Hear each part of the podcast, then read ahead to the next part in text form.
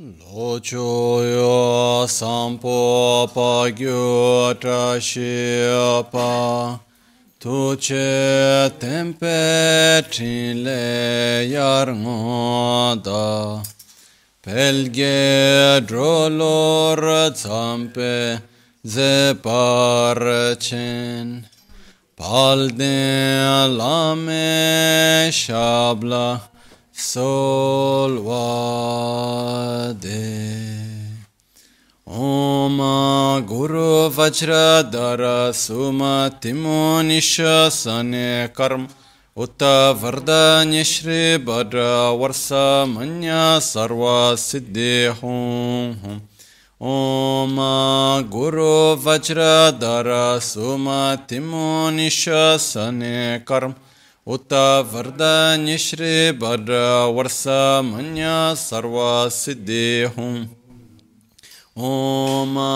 Guru Vajradhara Suma Timonisha Sane Karm Utta Vardanya Shri Bhadra Varsa Manya Sarva Siddhi Hum Om Guru Vajradhar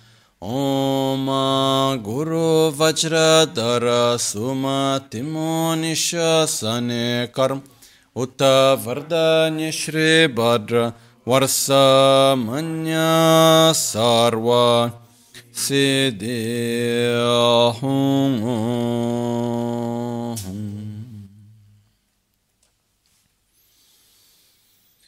Dāgī chitsūn lāma tujē chē nyamdā dālā tujē siksu sō gēbē shēsān dālā tēndō sō uyōn sūngē nāwā tsēdō sō tsēchē nyingnē solwā dēbē tsē dēchēn korlō wīsū lēkshū nē yilā sāmbē dēdē mā lēpā gēmē lhūngē drupra jīngē lō tsōnyī sōdān dikdūn shāpē tsē dūngē namkē yīnsū lēkshū nē labchen tsonyi yonso tsopa dan cheranye tun chamra chingi lo. Chancho pargi nyensen tukun tu nyu peme siutru lekshu ne. Chancho drube geken kunshi shi tunken de la drubra chingi lo. Dagi lo na chola chokpa dan chumi samchor ngenpa shiwa dan Chedan timpe dedem ma lepa beme lhungi drupra chingi lop. Dorna tingne tsiraba tamche dan techi pardo nekaba tamche tu. Rese kyamne lama kele me tukje chengi dala sikso sol. Gongyab drewe nyamta dacha la chetsun lame tuche rab gongne. Kodan sungi nawa dral me tu nyamsu nyongwe kesan tobra sho. Kewa kuntu yanda lama dan drame cheki pela long che chi. Sadan lamge yente rabzo ne dorje change koba nyur toba sho. Pakyuke kudan dagi lu pakyuke sundan dagi nga pakyuke tukdan dagi yin ten yerme çıktı çingi lu makyuke kudan dagi lu ma kyuke sundan dagi nga. Ma kyuke tukdan dagi yi ten yerme çıktı çingi lo.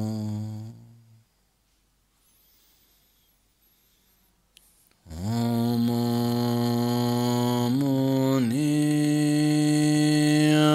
Muni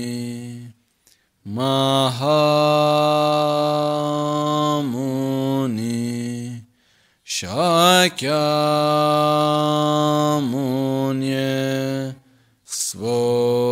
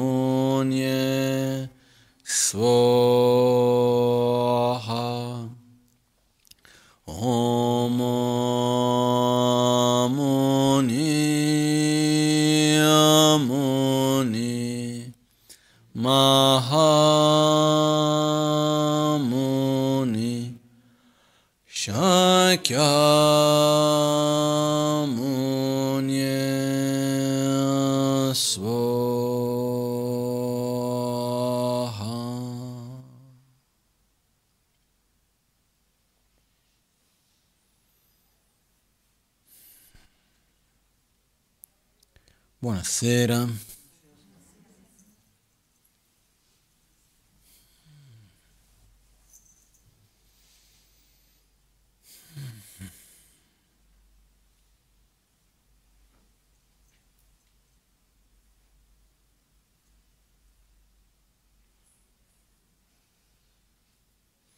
Certe volte noi dobbiamo affrontare delle situazioni e giustamente vogliamo sapere come affrontarle, cosa fare e così via. No?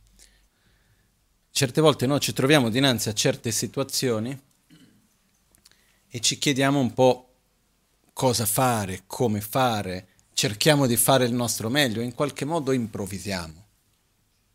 E più che improvvisare, reagiamo a secondo di quello che ci siamo preparati.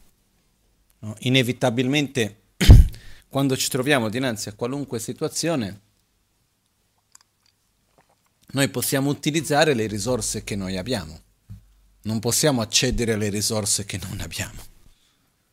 Certe volte diremo, ah, sarebbe bello se io avessi imparato, sarebbe bello se io mi fossi preparato, però nel momento presente, per forza di cose, non ho altra scelta che utilizzare le risorse che ho. Per questo ci sono certe situazioni nella nostra vita che inevitabilmente dobbiamo affrontare. C'è chi li sta già affrontando, c'è chi sta già vivendo certe situazioni o le ha già affrontate e c'è chi non ha ancora affrontato queste, no? La nostra tendenza molto spesso è di aspettare finché non avviene, no? In questo caso particolare faccio riferimento a due tipi di situazioni molto connesse una fra l'altra. Che una è quando ci sono delle persone vicine a noi che lasciano il corpo, che muoiono cosa che inevitabilmente prima o poi accade. L'alternativa o che moriamo prima noi o che non abbiamo nessuno vicino. Però inevitabilmente prima o poi le persone che sono vicine a noi ci dobbiamo salutare in questo corpo, in questa vita. No? E l'altro fatto che avviene è che prima o poi anche noi questo corpo lo dobbiamo salutare. Come la Magancin ci ricordava, questo corpo è come una camera d'albergo, prima o poi va fatto il check-out, poi un breve viaggio, poi va fatto il check-in. Però prima o poi questo check-out avviene. No? E sono due punti abbastanza forti nella vita, no?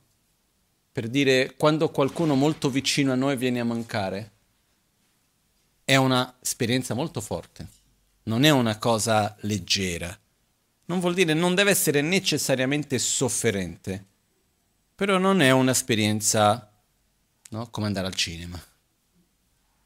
Ci lascia un'impronta, ci trasforma, è un'esperienza con la quale di solito c'è il prima e il dopo. Ok? Perciò possiamo o far finta che non, visto che magari non sappiamo molto bene cosa fare, lo lasciamo passare, aspettiamo il giorno che accadrà aspettando che non sia mai. No? Se mai dovesse succedere che qualcuno vicino a me viene a mancare e io vi dico scusate se sono così diretto, che alternative abbiamo? Perché, come abbiamo appena detto, no? quali sono le possibilità? O io muoio prima, o moriamo insieme, o io muoio dopo. Non ci sono alternative fra queste tre possibilità o no? E ancora, ancora, no? La frase classica che sentiamo dire è se io dovessi morire, o se lui o lei dovessi morire. Io quando sento queste cose guardo, mi chiedo, ma che alternativa hai? Non con un peso, eh? Perché sinceramente morire non è un problema. La morte, secondo me, non c'è niente di male nella morte in sé. Non c'è niente di male, di cattivo, di sbagliato, di negativo nella morte in sé, anche se è un forte tabù nella nostra cultura. Eh? Il problema non è morire, il problema è non vivere bene e non prepararsi per la morte. Perché diciamoci le cose come sono, senza girarci intorno. Prima o poi dovremo morire o no? Sì, no? Si dice anche che un praticante buddista dovrebbe pensare nella morte possibilmente almeno una volta al giorno, possibilmente tre. Ovviamente la propria morte, non quella degli altri, no? Perché per pensare nella morte in generale basta prendere al mattino il giornale, al pomeriggio le notizie e alla sera guardare un film, eh? di morte ne veniamo, vediamo in un'abbondanza, no?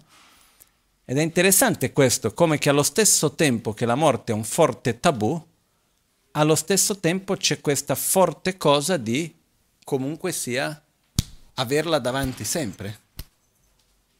Però è quasi come se mettendola sempre davanti in qualche modo andassimo a creare una sorta di anestesia. No? Questa è una cosa che in qualche modo avviene, però è qualcosa che dobbiamo un attimino riportare alla nostra realtà. No? E quindi chiederci come faccio a pensare nella morte e perché. Prima di tutto cominciamo dal perché. Perché riflettere sulla nostra mortalità? Uno, perché si accadrà. Due, perché quando noi viviamo nella consapevolezza della morte, viviamo con molto più valore alla vita. Diamo molto più valore a ogni momento della vita. La vita prende un valore molto più alto quando noi ci ricordiamo che prima o poi passa, che non siamo qui per sempre in queste condizioni in cui noi ci troviamo. E, ehm, quando uno riesce veramente a riflettere, quando uno riesce veramente a riportare sulla quotidianità questa consapevolezza della propria mortalità, che non è paura della morte, ma è consapevolezza della propria mortalità, questo ci aiuta anche a rivedere le nostre priorità. No? Una volta successe con l'amico di un amico, ho raccontato questa storia qualche volta, che eh, un amico che lavorava alla Banca Mondiale e un amico, uno che lavorava con lui era un altro direttore alla Banca Mondiale, lui lavorava a Ginevra, il suo amico era in Africa e si incontravano ogni tanto negli Stati Uniti. Una volta che erano insieme lì, fra tanti riunioni e cosa, questo altro direttore è andato in ospedale a fare tutti i check-up annuali per il tipo di lavoro che facevano hanno bisogno di fare tutti questi check-up annuali, eccetera, eccetera. Fa tutti i suoi check-up, continua a lavorare, tante riunioni, tante cose, non ha tempo per niente, di qua, di là. A un certo punto riceve una chiamata dal primario che gli dice guarda mi dispiace però devi in inglese è put your affairs in order metti le tue vita a posto che vuol dire preparati per morire. È la parola in codice per dire preparati per morire. E lui ha detto, ma che cosa c'è? Lui ha detto, guarda, tu hai purtroppo un tumore troppo diffuso, non possiamo far niente, avrai massimo due o tre mesi di vita. Questo uomo cosa fa? Cancella gli appuntamenti, torna a casa, va a prendere i libri che ha sempre voluto leggere e che non li ha letti, comincia a organizzare per parlare col suo figlio con chi non parlava da tanto tempo, comincia a vedere cosa fare prima di morire, perché tanto dovrò morire, quindi cosa devo fare prima di morire? Comincia a vivere la vita nella consapevolezza della propria mortalità, effettivamente. passa due giorni così e a un certo punto riceve una chiamata dal presidente dell'ospedale che gli dice guarda mi devo scusare con te, però c'è stato un errore e c'era un omonimo e abbiamo fatto uno scambio delle cartelle cliniche e la tua salute è perfetta. Lui ha detto deve chiedere scusa all'altro, mica a me. Però cosa è successo? Ok, la tua salute è perfetta, lui ha chiuso i libri, non ha contattato il figlio ed è tornato a vivere come se fosse immortale. Almeno in quel momento lì, spero che negli anni dopo qualcosa sia cambiato, però in quel momento è stato così, no? Quello che accade è che quando noi siamo consapevoli della nostra mortalità, naturalmente diamo valore a certe cose in più e altre cose meno.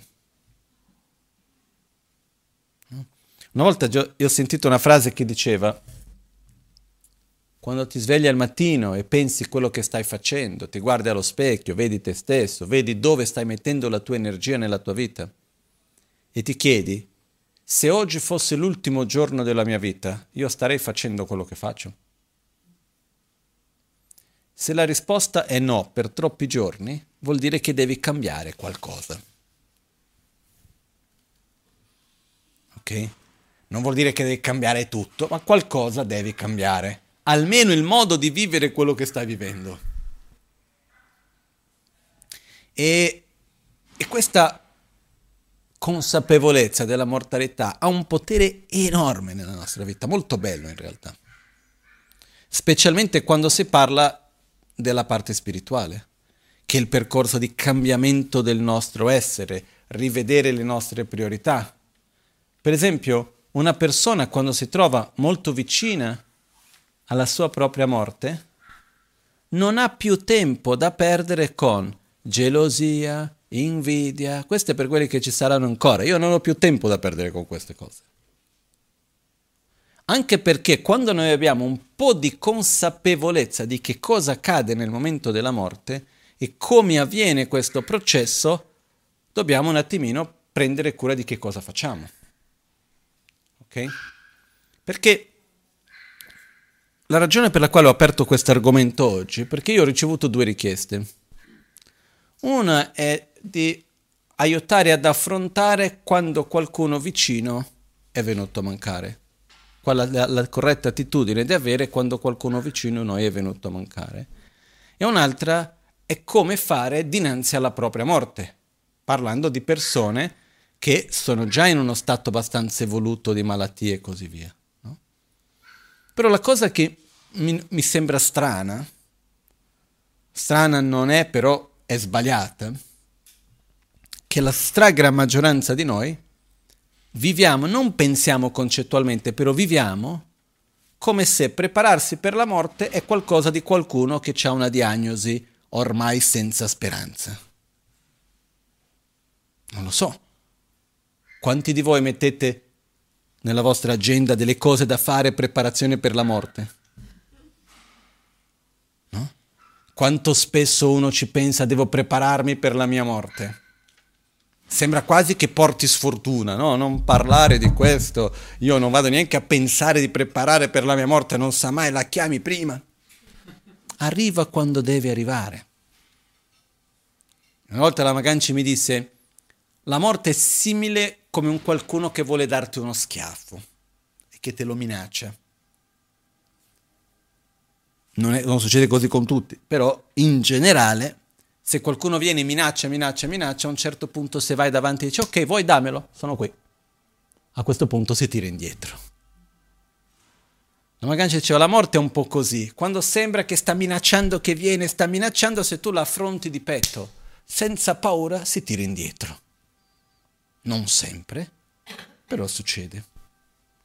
Perciò io mi chiedo veramente quanti di noi abbiamo la consapevolezza di prepararci per la nostra propria morte. Secondo me, praticamente quasi nessuno. Eh?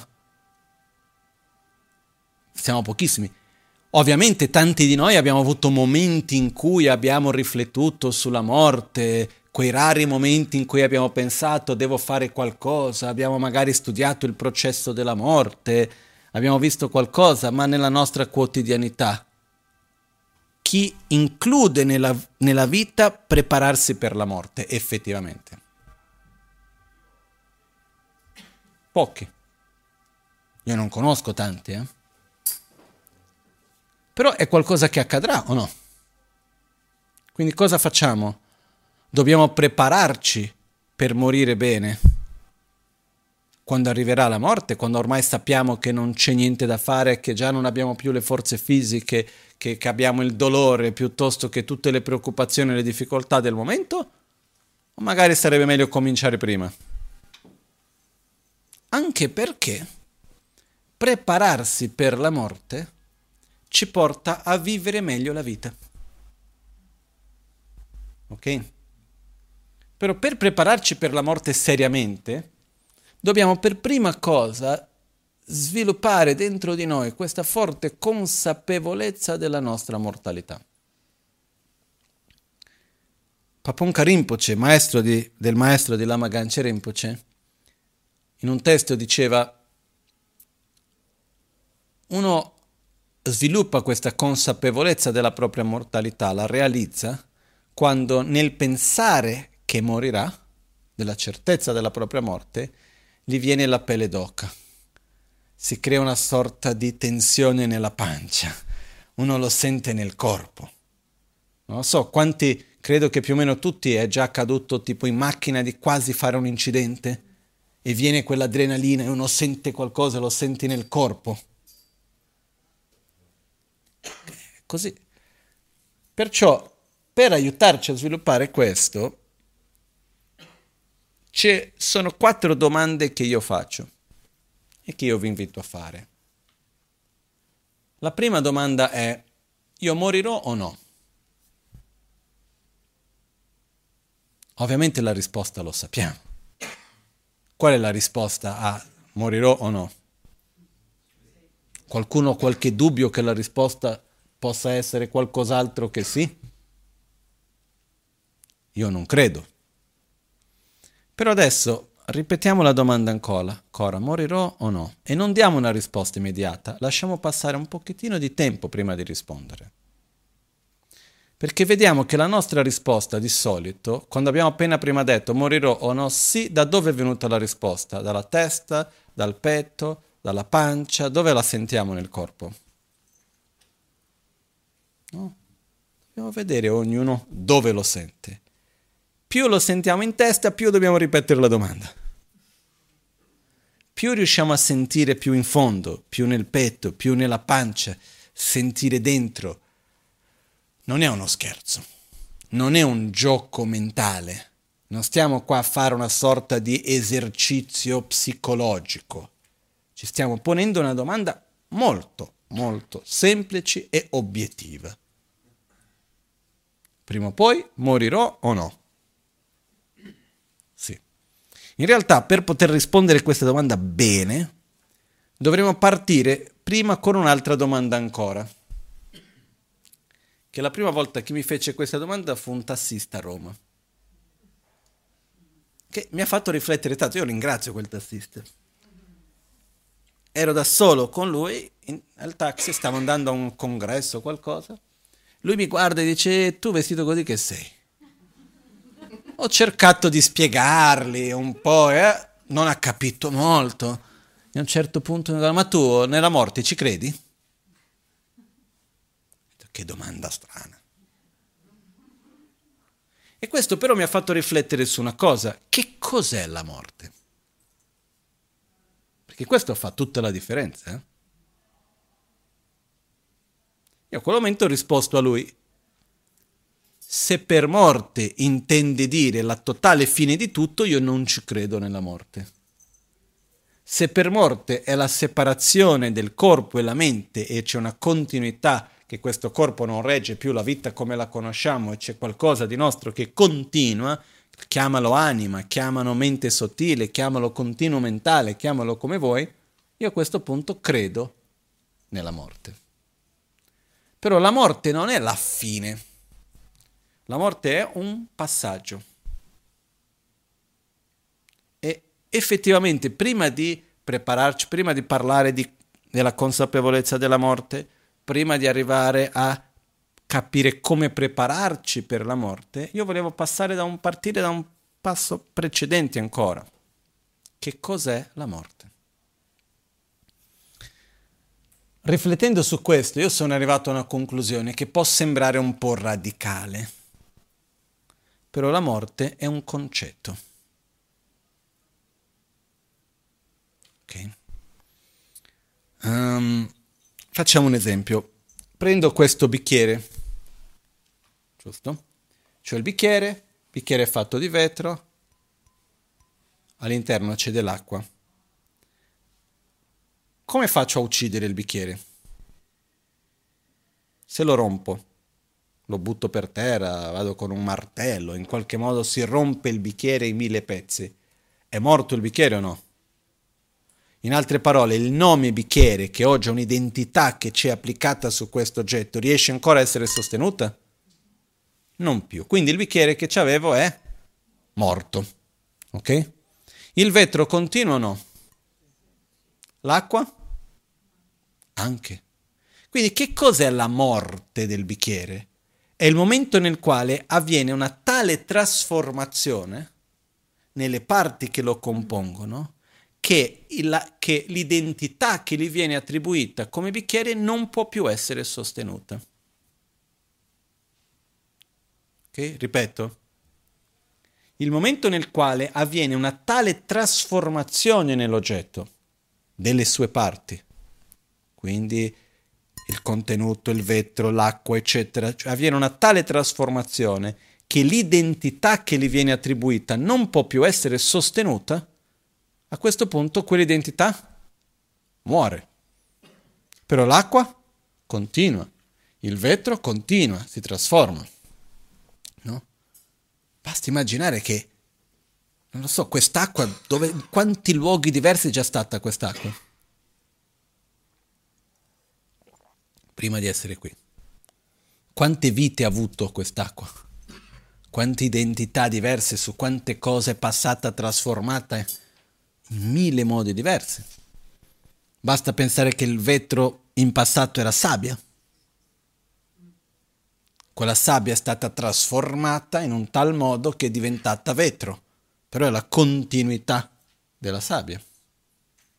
Perciò, quando noi diciamo morte, è il momento nel quale il corpo e conseguentemente la mente non riescono più a sostenere l'identità che abbiamo oggi dell'io. Abbiamo un'identità nostra che a un certo punto non riesce più a essere sostenuta. Il corpo grossolano cessa conseguentemente la mente grossolana cessa, il corpo sottile cessa, la mente sottile cessa e rimane quello che viene chiamato il corpo-mente molto sottile, in altre culture dette anima. Non, può, non mi piace utilizzare questo termine spesso perché ogni tradizione ha una sua ricchezza e utilizzare lo stesso termine magari non corrisponde esattamente nello stesso modo. ok? Nel buddismo chiamiamo corpo e mente molto sottile. E quello che accade è che il corpo grossolano, dopo la morte, continua o finisce? Secondo voi? Finisce e continua, nel senso che come il mio corpo finisce, come materia, continua, si trasformerà in chissà quante migliaia di cose diverse. Si dice il corpo viene dagli elementi e torna agli elementi. Per questo che nella nostra tradizione se il corpo viene bruciato, se viene messo sottoterra, se viene buttato in acqua, fatto qualunque cosa sia essa, no? lasciate spazio alla vostra immaginazione, qualunque cosa venga fatta va bene lo stesso. Non ci sono restrizioni o regole fisse su quello che viene fatto con il corpo meno. In Tibet c'è una tradizione, al mio vedere, bellissima in, interpretata molto male per tanto tempo nell'Occidente, che quando la persona muore, quello che viene fatto con il corpo, cremare era molto faticoso perché con quale legna in Tibet? praticamente non c'era legna da ardere in Tibet, non ci sono alberi. Mettere sottoterra altri problemi. Quindi quello che loro facevano con i corpi era il concetto che la persona non è più il corpo, però il corpo ha un collegamento con la persona. Quindi dobbiamo utilizzare il corpo per generare energia positiva. E quindi cosa facciamo? Diamo da mangiare a chi ha fame con quel corpo. Perciò il corpo veniva portato in dei posti, io ci sono stato diverse volte, c'era uno dietro il monastero di Ganchin che andavo molto spesso, sempre che andavo lì, dove il corpo della persona viene portata, in una certa cerimonia particolare, eccetera, viene tagliato in pezzi e la persona che svolge la cerimonia li va dando, con, la, con le mani, va dando agli avvoltoi, no? che li dà da mangiare agli avvoltoi. E per tanto tempo nella nostra visione occidentale, quando gli inglesi sono stati in Tibet all'inizio, le prime inizio che questo è arrivato in Occidente, dei barbari, che cosa orrenda, dov'è la mancanza di rispetto verso l'essere umano, una cosa di magia o di qua, di là, no, è un concetto molto semplice. Quegli animali hanno fame. No? Noi mangiamo il corpo di altri animali perché altri animali non possono mangiare il nostro corpo. O no? La logica funziona e io do da mangiare, aiuto un essere, un atto di generosità verso chi ha bisogno. Ok? Questo per dire che che cosa succede col corpo può fare di tutto. Io ho sempre detto, il giorno che io morirò, chi ci sarà che faccia quello che vuole con il mio corpo, vuoi fare la zuppa, vuoi fare quel che sia, a me poco mi importa. Sinceramente, no, non ci sono storie io veramente che venga cremato, che venga interrato, che venga dato agli avvoltoi, che venga fatto quel che sia. Sinceramente poco mi importa, io sono già da un'altra parte. Questo per dire il corpo continua, non più connesso con la nostra identità e con la nostra mente, però il corpo continua. Ok? La mente? La mente continua. Non continua come siamo abituati a vederla ora. Perché la nostra mente consapevole adesso, che viene chiamata la mente grossolana, dipende dal corpo grossolano. Il corpo cessa, la mente grossolana cessa, non si sostiene più. Insieme a questo c'è il corpo e la mente sottile, che è la parte più energetica del nostro corpo, insieme col sistema nervoso, eccetera che è connessa con la parte della nostra mente più sottile, che sono gli aspetti emozionali non manifestati. Qualcuno utilizza il termine dell'inconscio, preferisco non utilizzare questo termine perché anche lì, nella psicologia, l'inconscio avrà tutto un suo significato che io non conosco esattamente bene, che non è che corrisponde esattamente con la visione buddista della mente sottile. Perciò preferisco utilizzare il termine mente sottile, in, in certi aspetti si assomiglia al concetto di inconscio.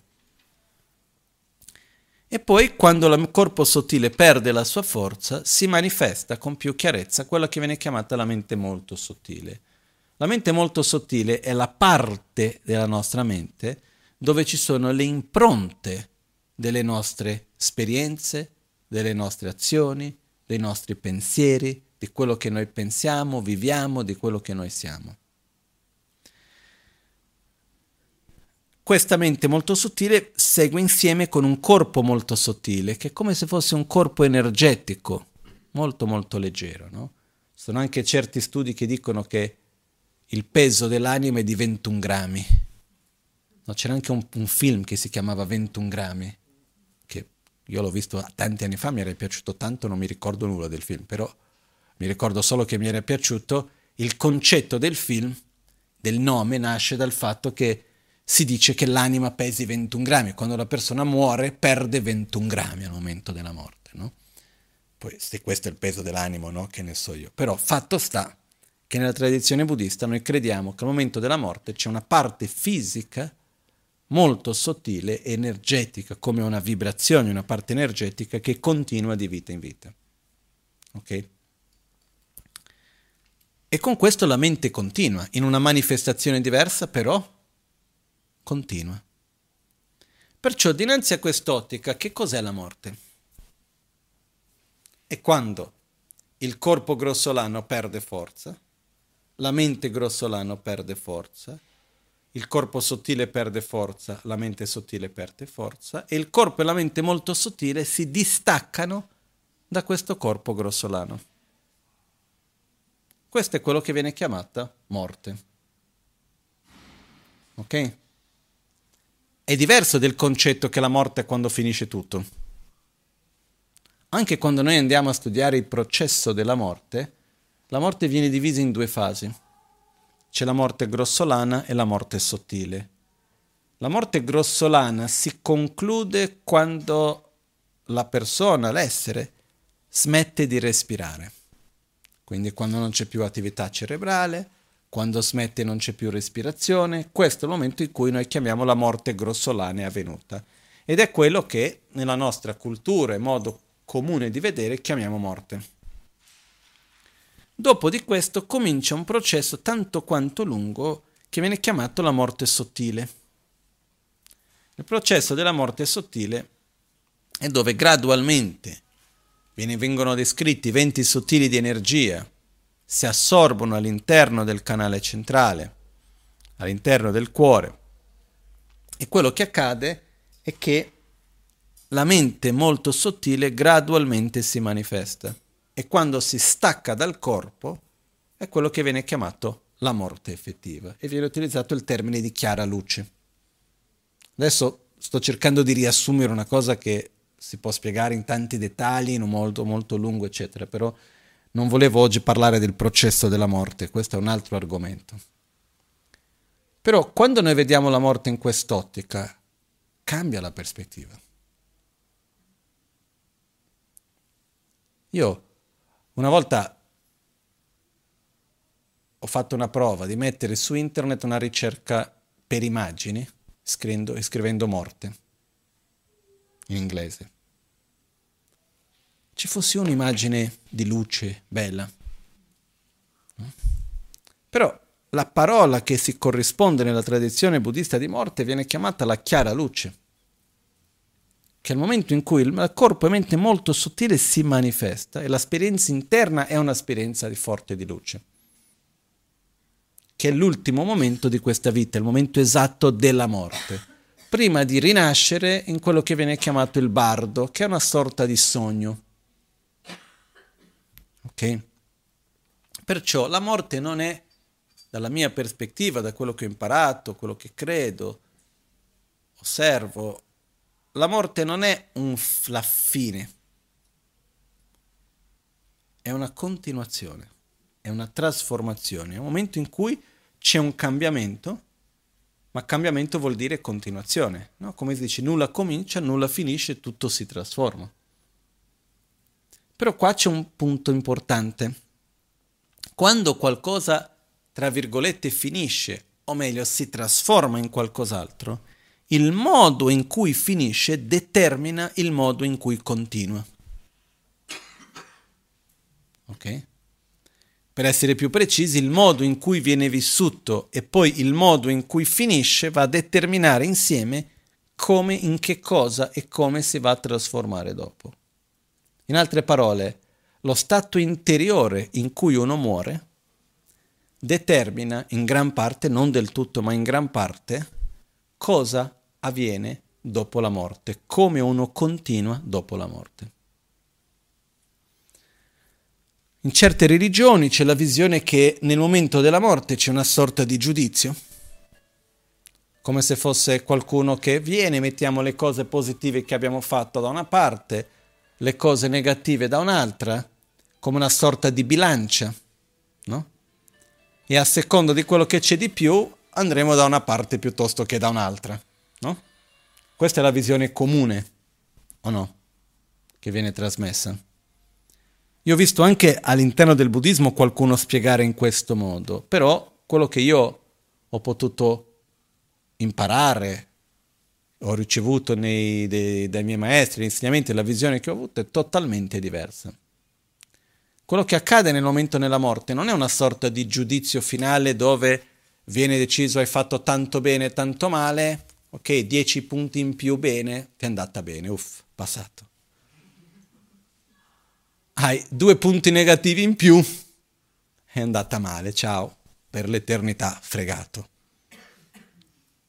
La visione buddista è abbastanza diversa. Quello che viene spiegato è che ogni azione che noi compiamo durante la nostra vita, ogni pensiero, ogni interazione, ogni azione che noi facciamo, fisiche, verbali, mentali, vanno gradualmente a creare come delle impronte nella nostra mente, come un'inerzia che si crea. La metafora più chiara è come dei semi che vengono piantati nel terreno della nostra mente. Quello che succede è che in ogni momento noi stiamo anche mettendo dell'acqua e facendo germogliare un seme piuttosto che un altro. Se io ho un terreno dove ho tanti semi di peperoncino, no? quindi piccanti, e metto un seme di qualcosa dolce, non so, la fragola. La fragola diventa piccante? Perché in mezzo a tanti peperoncini? No. E il contrario? Un peperoncino in mezzo a tante fragole diventa dolce? Possiamo chiedere a un agronomo queste cose, però nella metafora no. Ok? Credo di no. Sicuro se il peperoncino cresce in un contesto di un terreno piuttosto che in un altro, qualcosina cambierà nel suo gusto, però la sua natura piccante rimane la stessa. Perciò se io posso fare tante azioni virtuose e poi faccio delle azioni non virtuose, violente, negative, i frutti di quelle azioni rimarranno gli stessi, indipendentemente che ho fatto tante cose positive. Come il terreno ci sono tanti semi diversi. Quando io accedo a quel seme amaro, il frutto è amaro. Quando accedo a quel seme dolce, il frutto è dolce. Perciò, quando qualcosa finisce, prima di cominciare un altro ciclo, esiste questo momento che viene chiamato di bardo. Facciamo un esempio, ho un lavoro, a un certo punto finisce quel lavoro. Quando finisce il lavoro, prima di cominciare un lavoro nuovo, c'è un periodo intermediario, detto in tibetano bardo, che è quel periodo dove si aprono tantissime possibilità. Posso non lavorare più, posso andare a fare i panini per strada, posso scegliere di uh, andare a tornare all'università, cercare un lavoro in banca piuttosto che che ne so io, posso, sono, quante possibilità ci sono? Innumerevoli. Noi di solito non vediamo tutte le possibilità, però effettivamente ci sono tantissime possibilità. Quando prendiamo un nuovo lavoro, tutte quelle possibilità sono ancora aperte o prima devo chiudere quel lavoro per poter aprirmi per altre? Devo chiuderlo. Quindi comincia un nuovo lavoro, si apre un nuovo ciclo. Quando finisce quel ciclo mi apro per altri. Okay? La stessa cosa una relazione con una persona. Perciò, quando finisce un ciclo, il modo in cui quel ciclo finisce va a determinare il modo in cui noi viviamo questa fase intermediaria. Diventa problematico, parlo nel contesto della vita stessa, quando finisce un ciclo e noi non vogliamo accettare che quel ciclo sia finito e rimaniamo aggrappati all'idea di com'era. Questo che cosa fa? Che non ci apriamo alle opportunità che ci sono. Perché io vorrei che ritornare e riprendere un ciclo che ormai è già chiuso. Non so se è chiaro questo. Ok? Io ho visto questo tante volte. E ho visto anche quando qualcuno riesce a lasciare andare, accettare che un ciclo è finito e a questo punto viene una gioia e si apre per delle altre cose. Caso contrario questo non accade. Quindi diventa importante accettare che un ciclo chiude per poter aprire un altro. Però il modo in cui quel ciclo finisce determina il modo in cui noi andiamo a vivere quel nuovo ciclo che si sta aprendo. Ok? Questa fase intermediaria è fortemente condizionata dal modo in cui finisce. Non lo so. Una persona c'è un rapporto con un'altra persona di coppia. come si finisce un rapporto va a influenzare quel periodo fra un rapporto e un altro o no? Tanto. No? Io ho già visto di tutto. Ho visto chi viene da me e dice, là, ma voglio prendere il voto di castità. Una volta, un'altra volta come questa, mai più. O piuttosto che uno che non neanche finisce vuole già sostituire con un'altra persona perché non può perdere tempo. Sono attitudini diverse, però è fortemente determinato dal modo in cui finisce. Più che di quello che è stato vissuto durante tutto il rapporto, il modo in cui finisce è molto importante. E questo per tantissime cose. Il modo in cui finisce determina il futuro immediato. Ok? Per esempio, posso aver fatto una bellissima giornata, ma se prima di dormire mi viene paura, ansia, rabbia, eccetera, che sogni avrò? Da che cosa vengono, vengono, vengono condizionati i miei sogni? Dagli ultimi pensieri prima di dormire, più che da quello che ho fatto al mattino. O no? Okay? Con la morte succede lo stesso. Lo stato intermediario, detto Bardo, in, è molto molto simile a un sogno. Okay? Viene detto che nel sogno, quando noi ci risvegliamo in un sogno, possiamo risvegliarci in un sogno in qualunque stato, in qualunque luogo, con qualunque età, in qualunque forma. Non so, avete già sognato di avere un corpo diverso? O avete sognato di essere in un'età diversa?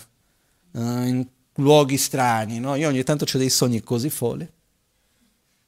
Questa notte ultima ho avuto un sogno stranissimo, a un certo punto ero una donna cercando di entrare in un'università, non so una storia strana, che poi non ero io, lasciamo stare, che non mi ricordo neanche i dettagli, però quella parte lì mi è rimasta del sogno.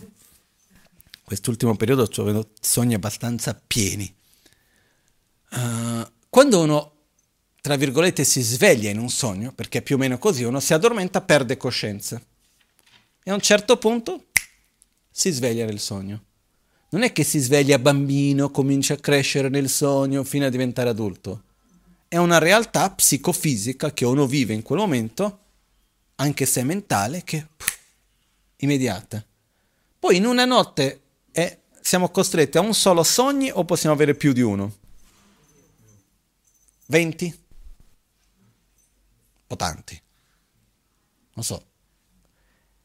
Viene detto che possiamo avere intorno a un massimo di sette sogni a notte. Che secondo me qua può essere un po' di più, un po' di meno, però più o meno siamo lì. Similmente a questo, quando la persona muore, quello che accade è che subito dopo la morte uno rinasce in questo stato detto bardo, che è uno stato mentale che è molto molto molto simile a un sogno. C'è una preghiera del bardo dove c'è un piccolo grande errore di traduzione. Che viene chiedetto, uh, se com- no, com'è? Liberami dal- dallo spaventoso e stretto passaggio del bardo. L'errore di traduzione, che dal mio punto di vista non è corretto dire liberami dallo spaventoso e stretto passaggio del bardo e libera me da un spaventoso e stretto passaggio del bardo. Perché può essere anche piacevole. Come vado a dormire e faccio la preghiera, ok, benedicimi affinché io non abbia dei brutti sogni. Ma non è che i sogni sono necessariamente brutti. È chiara la differenza? Dallo e da un. Liberami da una malattia. Liberimi dalla malattia, in questo caso non è andato bene come esempio, però liberami dalla vecchiaia sofferente, liberami da una vecchiaia sofferente, vuol dire che c'è un'alternativa. Quindi nella traduzione non è che liberami dal, dallo spaventoso e stretto passaggio del bardo, liberami da un spaventoso e stretto passaggio del bardo.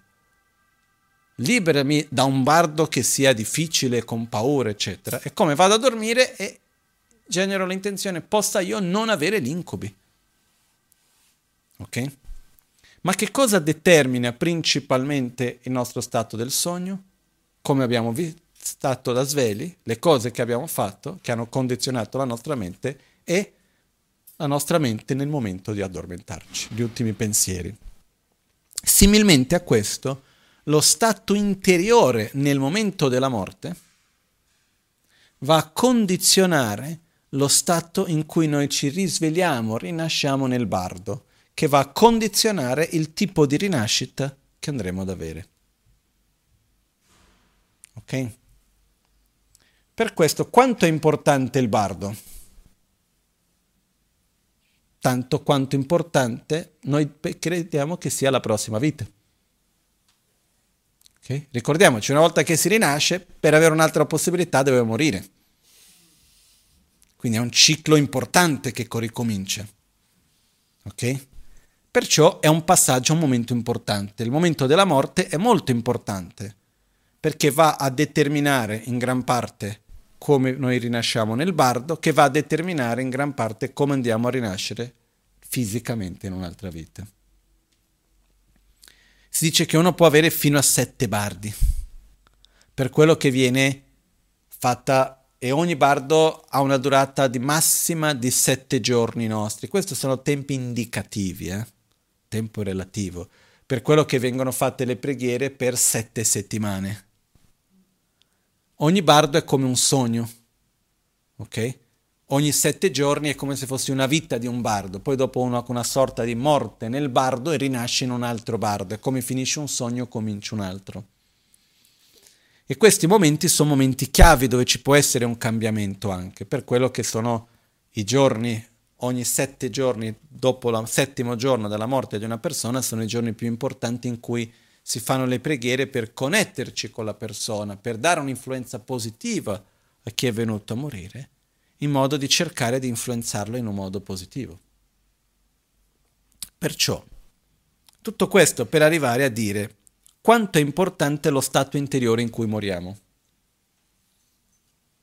Tanto. Secondo me è una delle cose più importanti che, che succede in tutta la nostra vita.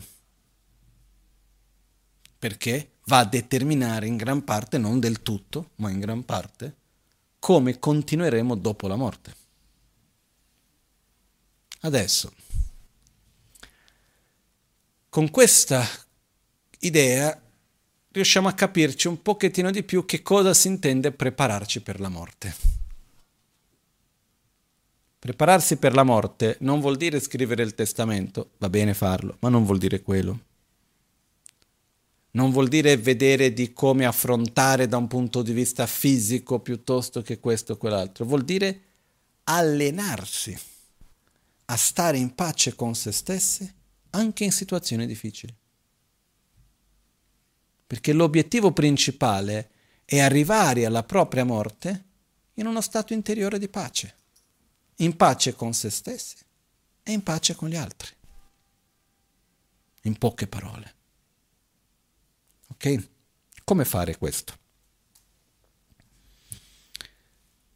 Perciò abbiamo visto brevemente che cosa è la morte, perché prepararci per la morte. Per poter fare questo, la prima cosa ritorniamo alla consapevolezza della nostra mortalità.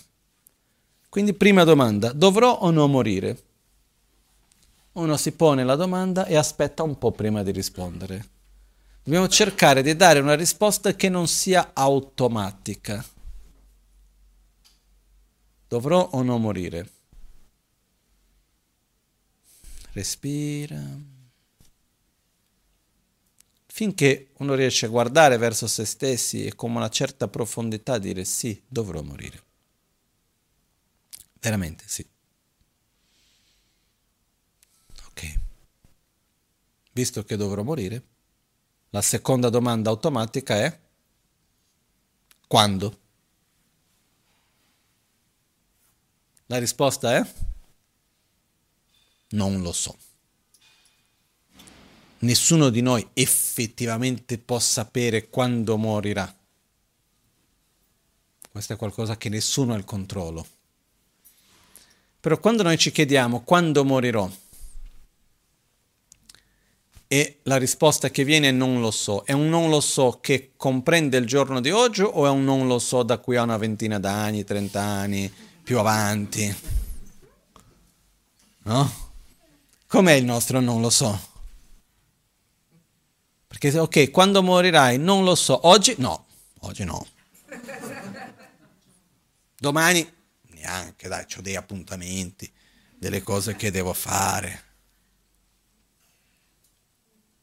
E perché non oggi?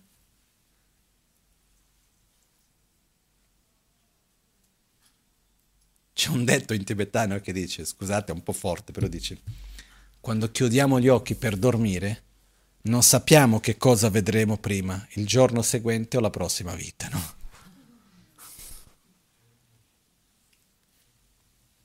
Fatto sta che non sappiamo.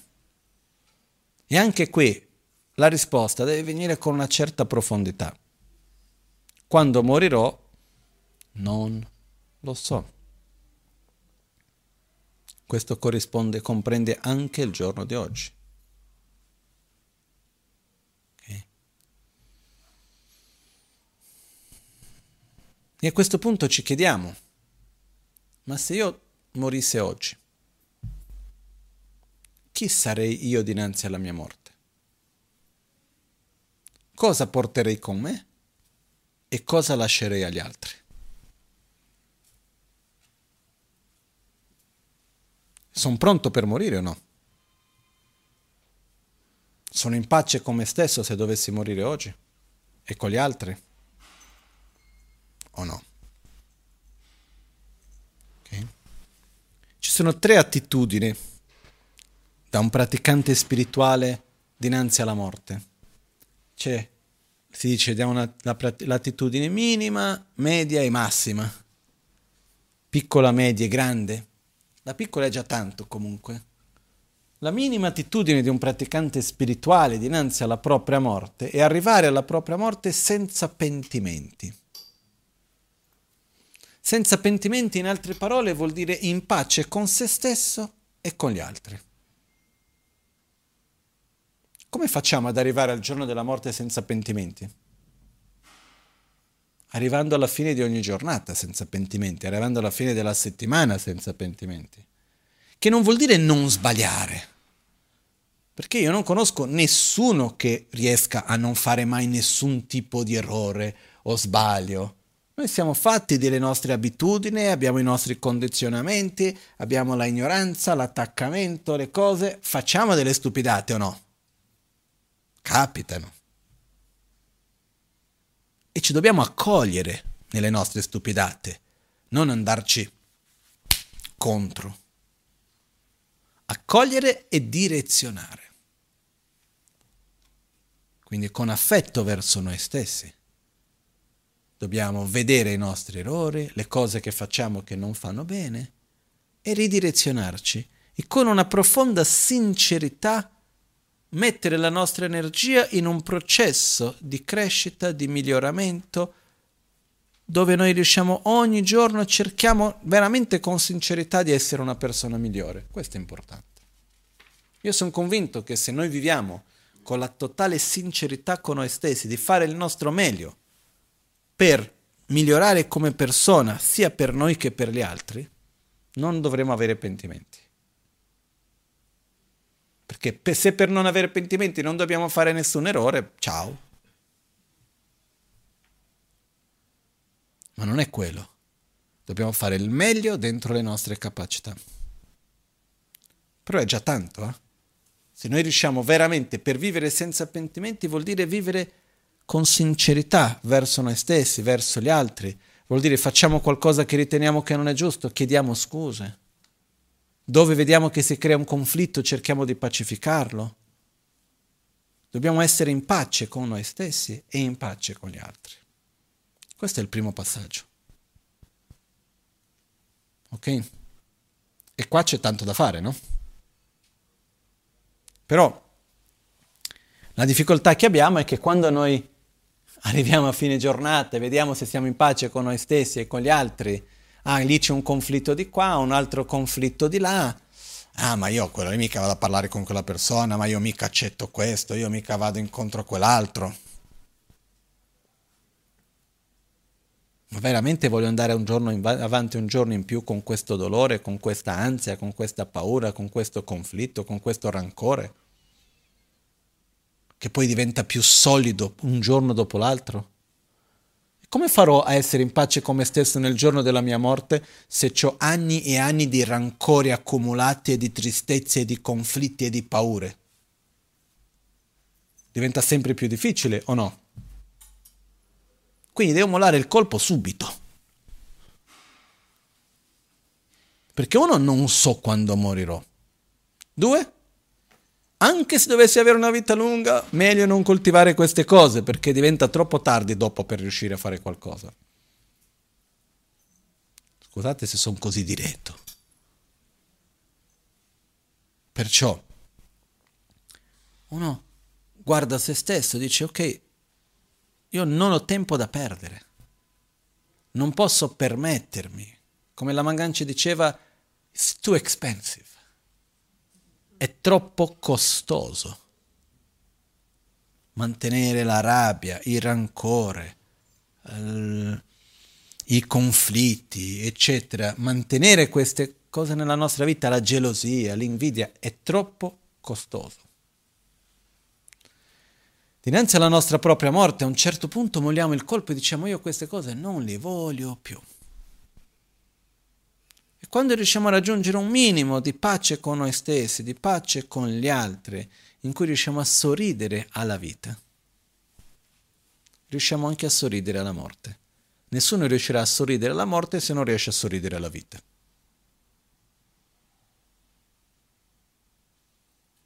Non so se è chiaro questo concetto. Quando noi siamo in pace con la vita, facilmente saremo in pace con la morte.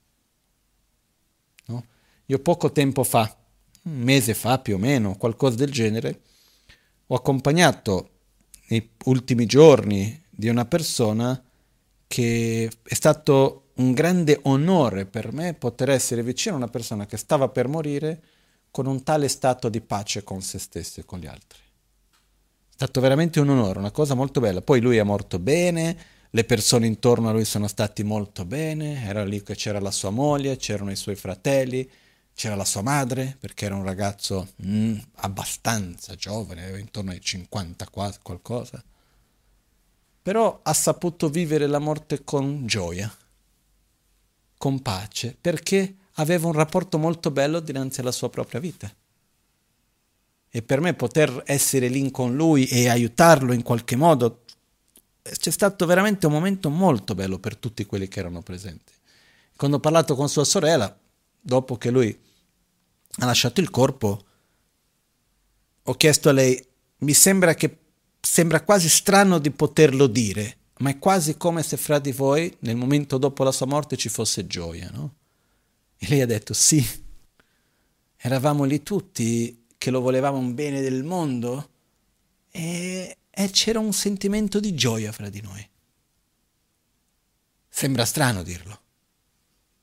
Ancora di più quando era una persona che aiutava tantissimo a tante persone, una persona molto voluta da tanti e che è morto anche abbastanza giovane. Però quando uno fa un suo lavoro interno di essere veramente in pace con se stesso e con gli altri e di sorridere alla vita, uno riesce anche a sorridere alla morte, accoglierla, riceverla. Viene detto che il miglior modo per morire, la sensazione interna è che quando uno sta per morire è come un bambino che torna dalle braccia della propria madre, come qualcuno che dopo un lungo viaggio ritorna a casa. Okay. Però per fare questo, qual è il primo passaggio? Sorridere alla vita. Non essere lì con la faccia brutta, in tensione con la vita. Sorridere alla vita, star bene con la vita, ma questo dipende da noi. Quindi il primo livello è non aver pentimenti dinanzi alla morte. Il secondo livello è non aver pentimenti e non aver paura. Per non aver paura dinanzi alla morte, quello che è importante è un processo graduale in cui uno sviluppa una identità che trascende questo corpo. Okay. Io ho questo corpo, ma io non sono questo corpo. Ho questo nome, ma io non sono questo nome. Io sono qualcosa che trascende questo nome. Quindi la metafora che la Magancina utilizzava dicendo che questo corpo nella nostra vita è come una camera d'albergo, dobbiamo stare attenti a non creare una tale simbiosi con questa camera d'albergo che crediamo che noi siamo la camera. Il giorno che ci siamo fuori dalla camera d'albergo crediamo di non poter esistere più senza la camera d'albergo, quando possiamo esistere bene. Poi prenderemo un'altra però esiste un processo graduale in cui gradualmente riusciamo a sviluppare un'identità sempre più chiara di noi stessi, in cui noi riusciamo a vedere noi stessi e relazionarci con noi stessi al di là del corpo, al di là del nome, al di là delle cose materiali, di che cosa facciamo, di chi siamo dinanzi agli occhi degli altri. È un processo graduale, però possibile. E uno dei punti fondamentali per non aver paura dinanzi alla morte è avere questa consapevolezza reale di continuità. Ok? Stando in pace con se stesso. Queste sono le due cose per non aver paura dinanzi alla morte. E il terzo livello, che è il massimo, è quello di utilizzare la morte come uno strumento per la crescita spirituale, che in realtà in tutta la vita è la migliore opportunità che una persona può avere per la crescita spirituale, è la morte stessa. Non apro questo argomento adesso che diventa troppo lungo, però è una cosa in realtà, è un'opportunità meravigliosa. Se uno veramente si prepara nel modo giusto, si direziona nel modo giusto, è un'opportunità unica. Per quello che si dice che i grandi praticanti passano tutta la vita, tra virgolette, con paura della morte, nel senso preparandosi per la morte e sono contentissimi quando arriva. Perché è un'opportunità meravigliosa di trasformare la propria mente, di sviluppare amore e saggezza a un livello molto più profondo di quello che si può fare durante la vita. Però un'altra volta potremo entrare nei dettagli su questo. Partiamo dal primo punto, non avere pentimenti, che è già tantissimo. Perciò, prima domanda, morirò o no? Seconda domanda, quando? Terza, ma sono pronto per morire se morissi oggi? Ho dei pentimenti? Non ho dei pentimenti? Riuscirei a sorridere alla morte oggi? A dargli il benvenuto? o no? Ok? E quando la risposta è no, la prossima domanda è che cosa sto facendo oggi per prepararmi? Che cosa sto facendo oggi per coltivare ciò che continua e prendere cura di ciò che rimane e per prepararmi per la morte?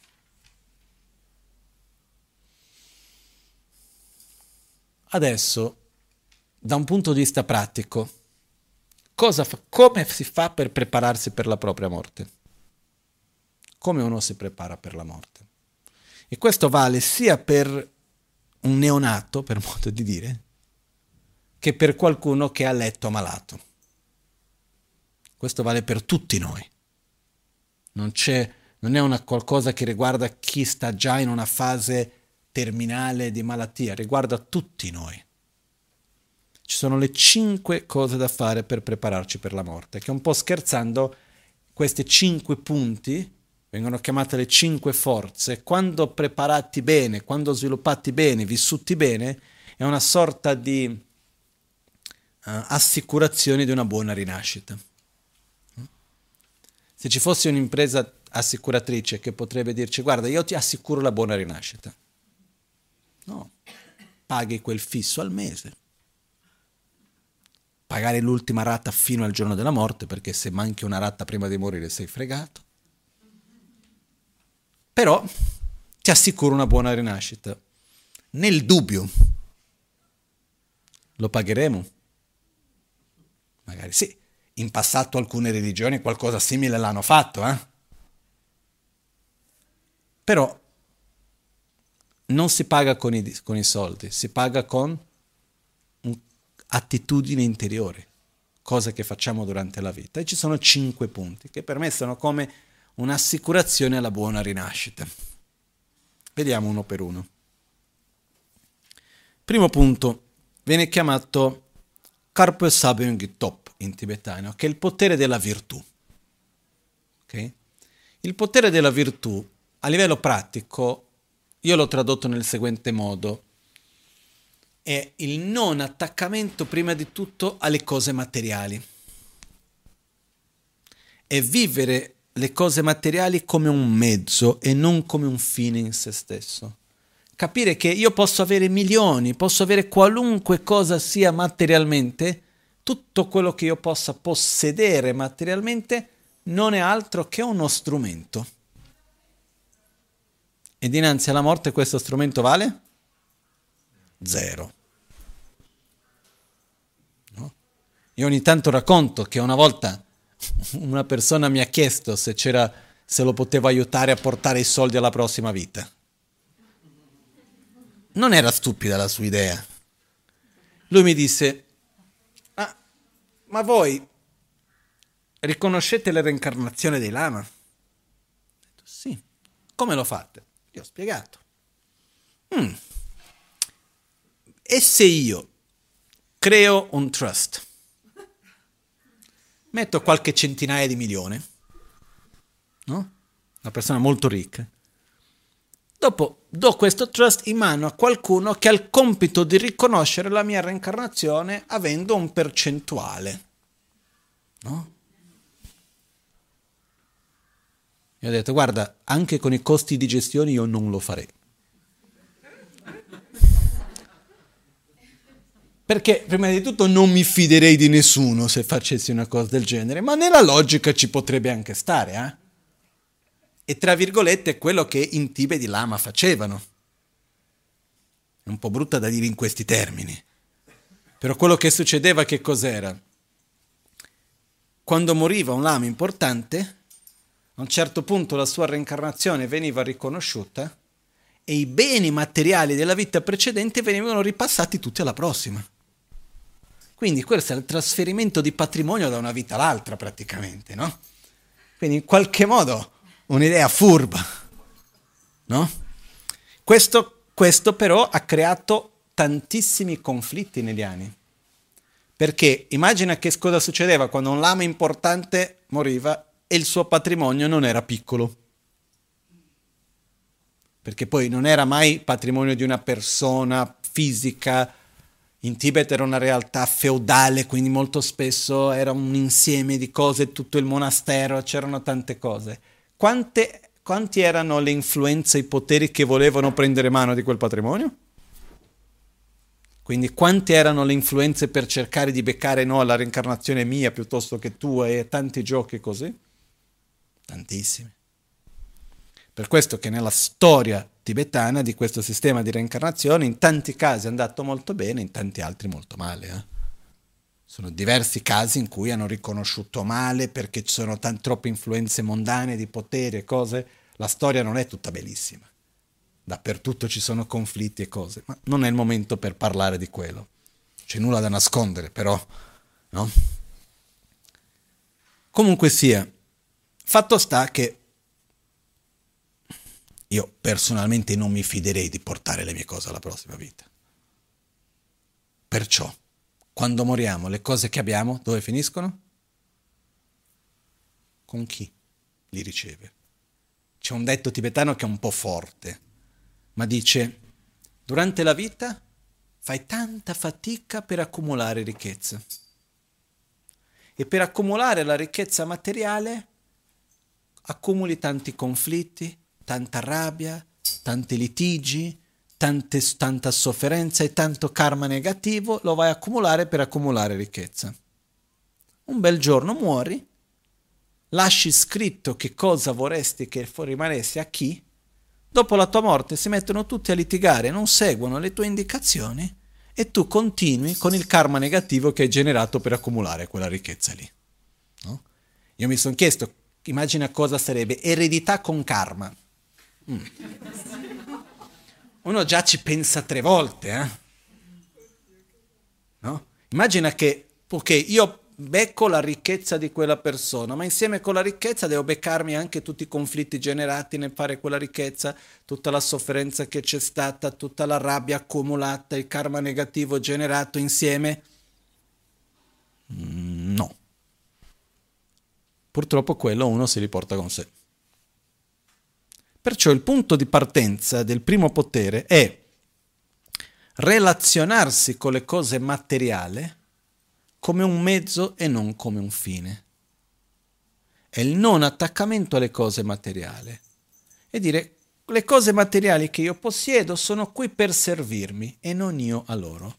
Quindi non devo possedere per il semplice fatto di possedere, ma devo relazionarmi con le cose materiali in quanto io ho un corpo, in quanto devo vivere da qualche parte, di mangiare, pagarmi le bollette e fare la vita in questa realtà, in questa società in cui viviamo, ma ha quella funzione specifica, finito quello, finito.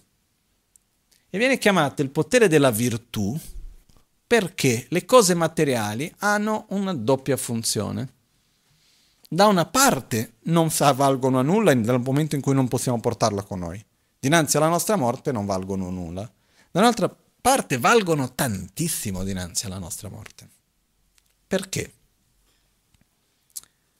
Diciamo che io scrivo un libro, pubblico quel libro. Cento anni dopo della mia morte qualcuno legge quel libro e riceve un beneficio.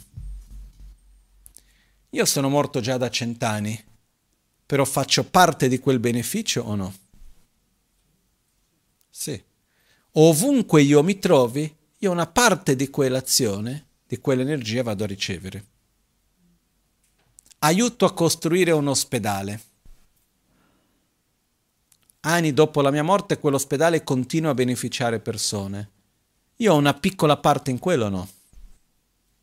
In cui ho aiutato a costruire, nel momento in cui ho aiutato a costruire. Quindi le cose materiali, allo stesso tempo che non li possiamo portare con noi, continuano a interagire anche dopo la nostra morte.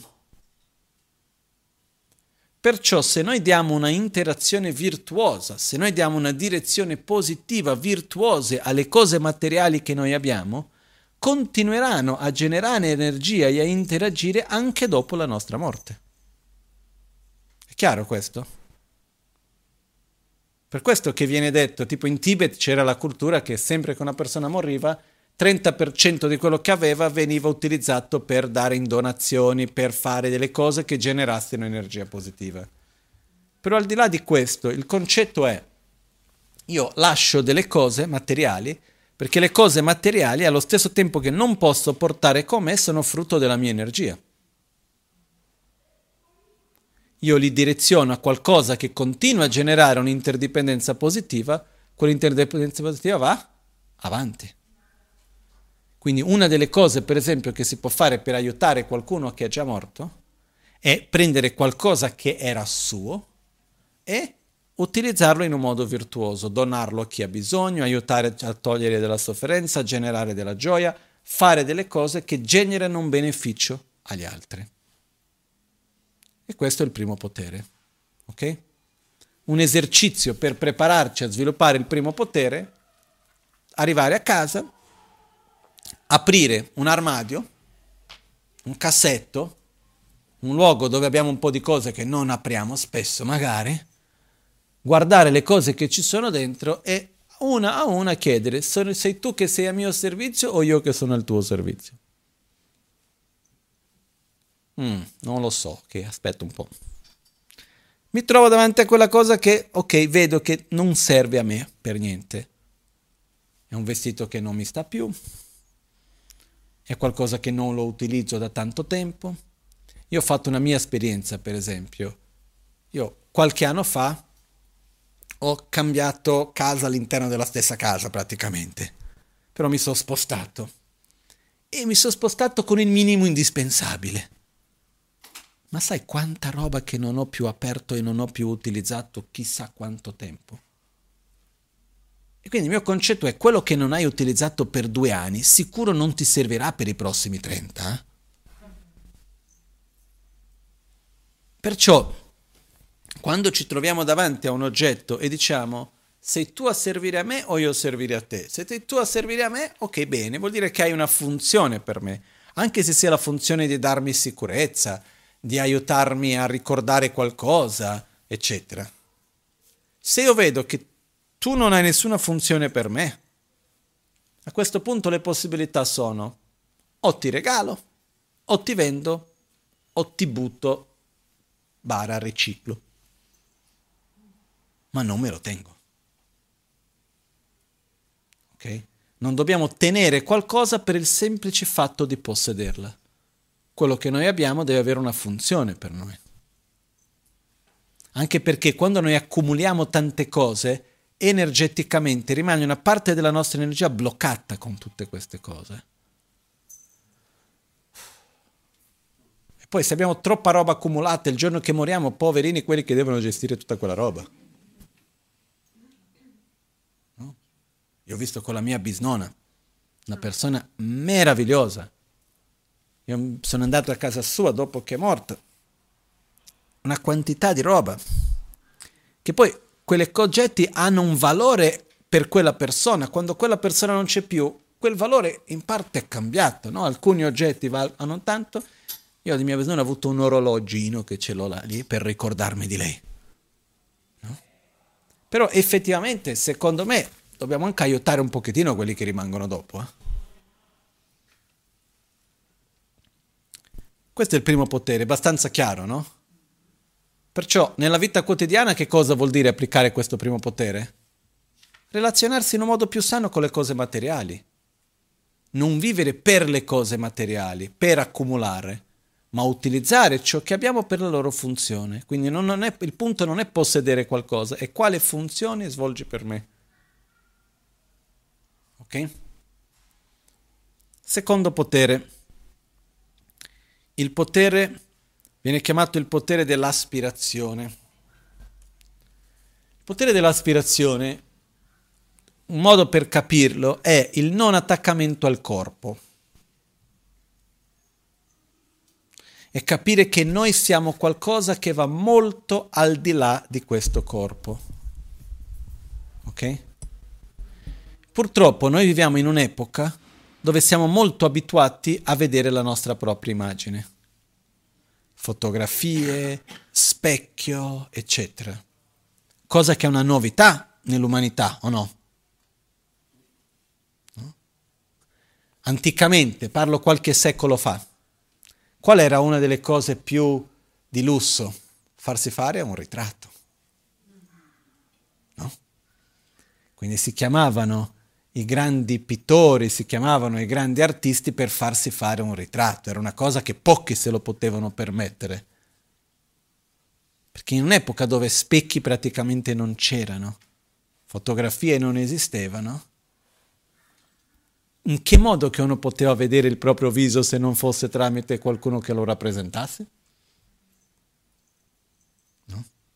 Io credo che l'identità delle persone era molto diversa quando non c'era questo continuo vedersi allo specchio. Perché oggi come oggi noi utilizziamo come strumento per la nostra identità tantissimo la nostra apparenza. Io sono grasso, io sono magro, io sono alto, io sono... Que- e crediamo che quello che succede dalla pelle in fuori determina chi siamo e come siamo. Quando siamo molto di più di quello, ma molto di più di quello. Io sono pazienza, io sono gioia, io sono equilibrio, io sono soddisfazione, io sono tristezza, sono rancore, sono paura. Io sono le esperienze che vivo, io sono le qualità che ho, io sono i valori, i principi che ho.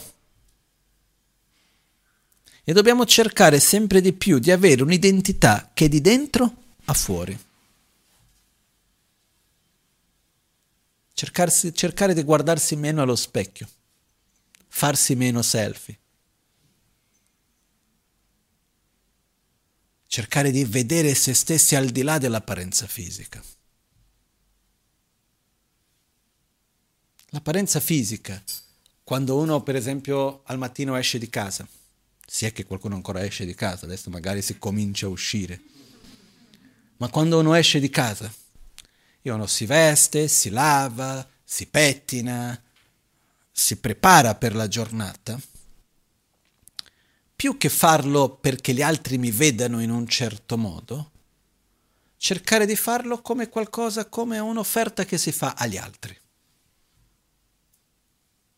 Io vivo in una società dove ci sono delle regole, dove le persone in qualche modo sono abituati a vedere in un certo modo e cerco di adattarmi alla realtà in cui sono e cerco di poter offrire un'immagine che sia piacevole agli altri. Ma io quello che sono non dipende mica da quello. Io lo so che noi viviamo ormai in un mondo di apparenze, molto molto forte. Le apparenze hanno un potere oggi come oggi stravolgente.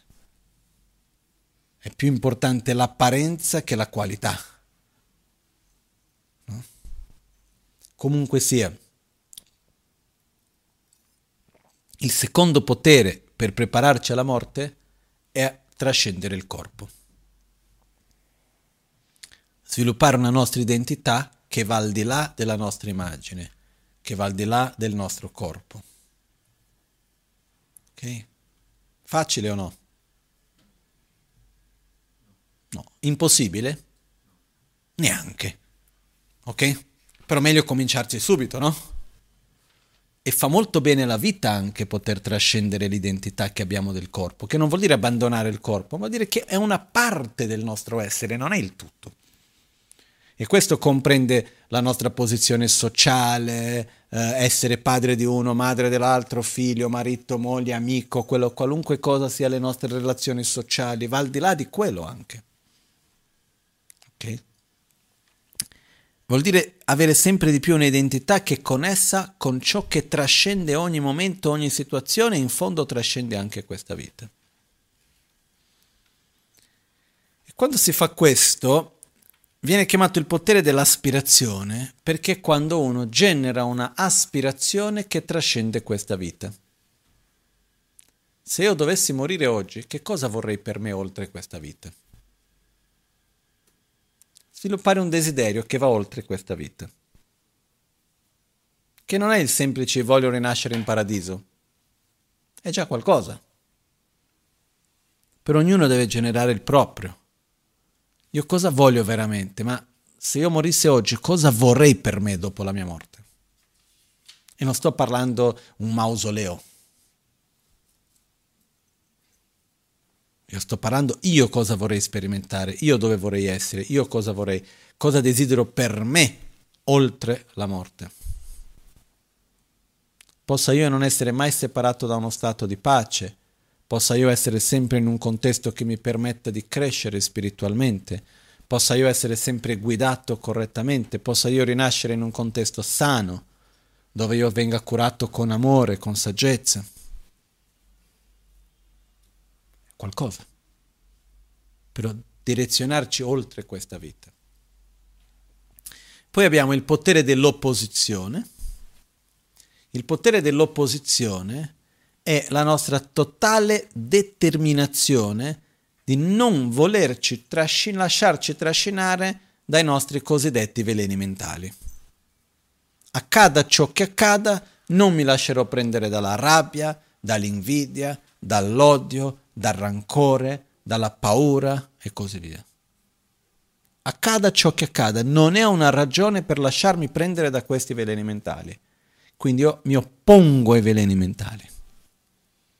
Per riuscire a fare questo nel momento della morte ci dobbiamo familiarizzare durante la vita. Non possiamo aspettarci che arrivi il momento della morte e diventiamo un bodhisattva prima di morire. Dobbiamo diventare un bodhisattva oggi, per morire come da, da bodhisattva, da essere spiritualmente evoluto. Perciò non abbiamo tempo da perdere con gelosie, con invidie, perché i condizionamenti di gelosia, di invidia, di rabbia, di rancore, di tristezza vengono o no? Abbiamo questi condizionamenti o no? Sì. Ma una cosa, per esempio, vi è mai capitato di star bene e a un certo punto venire un pensiero e uno sta male? Siamo strani, no? Uno sta bene, va tutto bene, basta un pensiero. Ma quanti pensieri sorgono nella mente? È raro che sorga un pensiero o c'è una certa frequenza? Io direi che c'è una certa frequenza, no? Quando sorge un brutto pensiero, basta solo dire non è questo, aspetta un attimo, vediamo il prossimo. Tanto appaiono altri. Sembra uno scherzo, ma non lo è. Perché abbiamo una capacità di creatività di un pensiero dopo l'altro. E quello che io voglio arrivare è che quando viene un sentimento di rabbia o di rancore o di tristezza anche, insoddisfazione, invidia, gelosia, eccetera, diciamo a noi stessi questo è un condizionamento, non lo voglio seguire. Non ho tempo da perdere con questo, devo morire.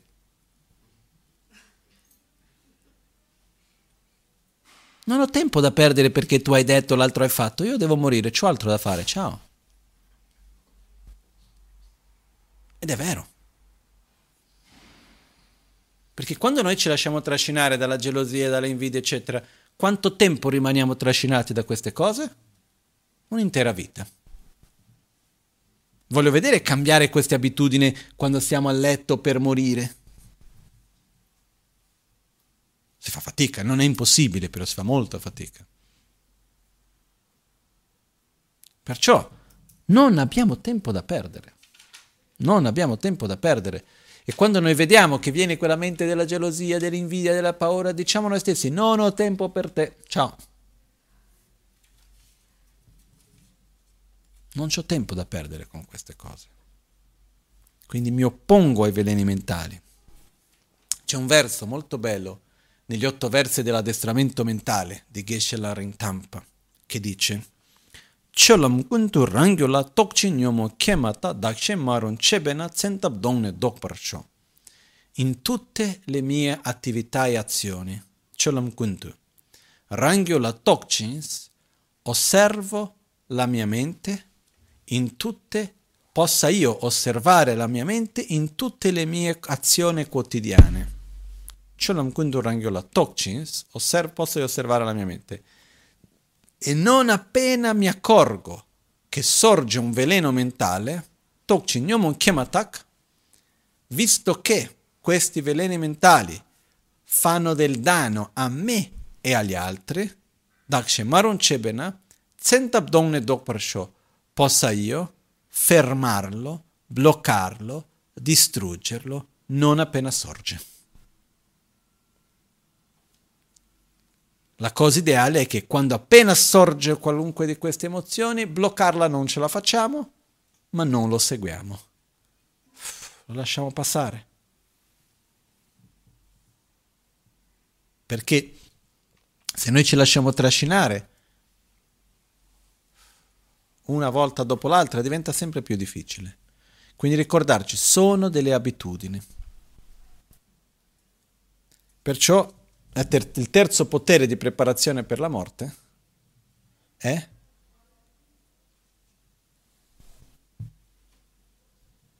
opporci ai nostri condizionamenti negativi. Quarto potere dinanzi alla morte viene chiamato il potere della preghiera, okay? che è connesso a quello di prima, però mentre il potere di prima dell'aspirazione era avere un'identità che trascende questa vita, il quarto potere della detto preghiera è dove noi effettivamente generiamo un desiderio forte che trascende questa vita.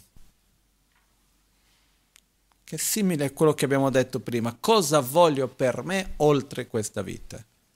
Possa io non essere mai separato da uno stato di amore e di, di saggezza? Possa io vivere sempre in pace, cosa io desidero per me oltre questa vita, avere un obiettivo chiaro oltre questa vita. E l'ultimo potere? È ovvio che questo va coltivato da adesso. E l'ultimo potere è il potere della familiarizzazione. Ma solo per concludere il quarto, se io riesco oggi a avere un obiettivo di vita che trascende la quotidianità, è lo stesso obiettivo che continua dopo la morte. Cosa voglio per me io in questa vita? Indipendentemente da dove sono, con chi sono, in quale situazione mi trovi. Cerchi di generare un desiderio per questa vita che trascenda il corpo, le cose materiali, le, le posizioni sociali e tutto ciò. Possa io essere in pace, equilibrato, con soddisfazione, con pace, ovunque mi trovi. Questo stesso desiderio continua oltre la morte.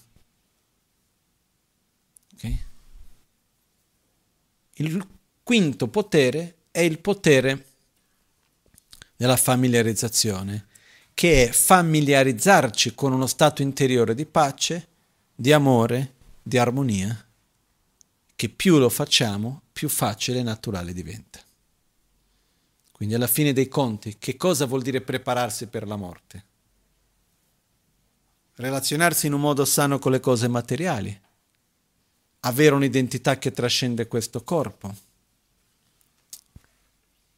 avere un opporsi ai propri veleni mentali e condizionamenti negativi, avere un obiettivo che trascende il momento presente questa vita e familiarizzarsi con ciò che è virtuoso.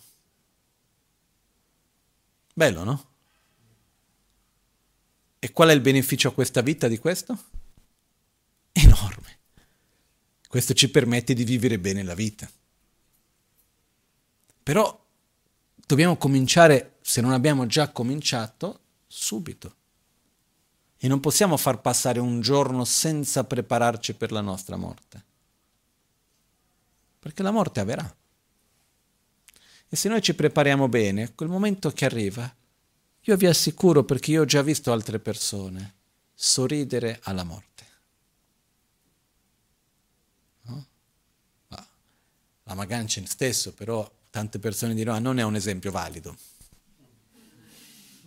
No? Ho visto delle persone, tra virgolette, fra i comuni mortali, se così vogliamo dire, sorridere alla morte. Okay? È possibile. Così come ho visto gente morire molto male anche. Eh? Di solito si capisce anche quando si va nel luogo in cui la persona ha appena lasciato il corpo o durante, appena prima e il dopo almeno io ho avuto diverse volte l'esperienza che si sente nell'aria se la persona è morta bene o no. Ci sono volte che uno arriva e si può tagliare l'aria col coltello. Eh? Sono altre volte che c'è una sensazione di pace, di benessere particolare anche intorno alla persona. No? Mi viene in mente una persona che ha frequentato tantissimo il Kumpen, si chiamava Teresa Turicchia no? che nella pratica dell'autoguarigione, quando si canta il mantra del guru, Oma Guru Vajradara, è lei che ha adattato il mantra a questa melodia. E lei è stata tantissimi anni qui al Cumpen di Milano, poi ad Albagnano, eccetera. Comunque sia, mi ricordo molto bene la sensazione di camera sua dopo che è morta. Ed era una sensazione bellissima. E così ho, visto, ho avuto la fortuna di vivere tante situazioni. Perciò, ricapitolando, se c'è qualcuno che si trova in uno stato dove vede il suo corpo degenerando, dove ha una sorta di certezza, tutti noi abbiamo, ma una certezza ancora più forte della propria mortalità dove in qualche modo vede la degenerazione del corpo e non vede speranza di riprendere le forze del corpo, deve prendere cura di coltivare questi cinque poteri, dando tutto il tempo che ha. Per gli altri, che si sentono ancora immortali all'interno della propria mortalità, dobbiamo fare lo stesso. perché questo ci permette di vivere meglio la vita e di essere pronti il giorno che arriverà la nostra morte. Ok? Io auguro a tutti di poter sorridere alla propria morte. E quello che accade è che quando noi lo possiamo fare, naturalmente aiutiamo tantissimo le altre persone che rimangono. No? Io ho visto poche settimane fa una persona che era molto voluta da tutta la famiglia, erano tutti molto attaccati a lui. Era una persona bellissima, è morto da una malattia improvvisa, un cancro fulminante che è venuto ultimi, in poco tempo, molto giovane. Quindi sono uno di quei casi che di solito è molto difficile da affrontare, però una persona interiormente molto matura, che è riuscita ad affrontare in un modo positivo, è riuscita a sorridere alla morte e non ha lasciato nessun peso effettivo alle persone che lo volevano un bene del mondo. Perciò è un bene che noi diamo agli altri anche, il giorno che noi riusciamo a morire bene. Ok? Cosa fare invece per prepararci? Adesso non è che apriamo l'argomento completo, ma in poche parole, per la morte degli altri. Perché la nostra morte, ok, abbiamo visto, ma le persone intorno a noi dovranno anche morire o no? E ci sono le probabilità che ci sono delle persone che io voglio bene, a cui sono molto attaccato, che moriranno prima di me? A principio? Sì. Cosa fare? Prima di tutto dobbiamo ritornare alla base e generare la consapevolezza che non c'è nulla di sbagliato nella morte. Non c'è niente di male in morire. Non è una sconfitta. La sconfitta è vivere male. Di sì passare una vita di conflitto, di rancore, di odio, eccetera, è una sconfitta. E vivere, questo sia una cosa che secondo me non va bene. La morte in sé è la cosa più naturale che c'è da quando c'è la vita. Però dobbiamo ripetere questo noi stessi, perché noi viviamo in un contesto in cui la morte viene trasvissuta come una sconfitta. Addirittura anche in ospedale non si vede la morte. Uno muore subito via, non si vede più. La morte non fa parte della vita quotidiana. O mi sbaglio? Io mi ricordo una volta in India, eravamo tanti, avevo 12 anni, qualcosa del genere, stavo facendo un breve viaggio con mia madre e alcune persone. A un certo punto ci si ferma la macchina che avevamo perché c'era una sorta di festa un gruppo di una cinquantina di persone, più o meno, qualcosa di più magari, che stavano danzando, pieni di colori, musica, strumenti, cantando e in mezzo a questi c'erano alcuni che portavano una sorta di una sedia sulle spalle, con il morto legato, tutto pieno di fiori, vestito, che era lì che andava e loro danzando, una sorta... era una scena così assurda però io ho detto, che bello! No? Una delle cose bellissime che io vedevo in India era la presenza della morte nella quotidianità. In qualche modo fa parte della vita, non si nasconde. No? E ripeto, non c'è niente di sbagliato in morire. No? Una cosa be- bella, difficile che ho visto in India, ci sono per esistere la tradizione che alcune persone quando arrivano a un certo punto della loro vita, che ritengono che hanno già fatto quello che era il loro dovere in questa vita, lasciano tutto, lasciano la famiglia, eh, danno materialmente tutto quello che avevano, anche persone di grande successo materiale, e vanno a fare una vita, tra virgolette, monastica, aspettando la propria morte. Dedicano il resto della vita alla meditazione, alla preghiera. Ci sono certi ashram, che si trovano vicino al Ganges dove la gente fa questo. No? Nella nostra cultura è il contrario, arrivi fine vita, non sai più cosa fare e finisci in una casa per anziani. Non perché vuoi prepararti spiritualmente per il tuo traguardo. No? Perciò, come aiutare, come affrontare la morte degli altri? Prima di tutto, portando una certa normalità alla morte stessa. E io sono state diverse persone molto importanti per me che hanno lasciato il corpo. Io non lo dico così con leggerezza in questo senso, però con naturalità. È il processo naturale. E quindi, prima di tutto, una certa naturalità, togliere questo peso che la morte sia una sconfitta, sia qualcosa che è andato male. La morte non è qualcosa che è andata male. La morte è la conseguenza naturale della nascita. Punto. Ok? Oltre questo, se noi vogliamo prepararci per la morte di qualcuno, Dobbiamo vivere bene la presenza di quella persona nella nostra vita. Dobbiamo avere un rapporto con quella persona senza pentimenti.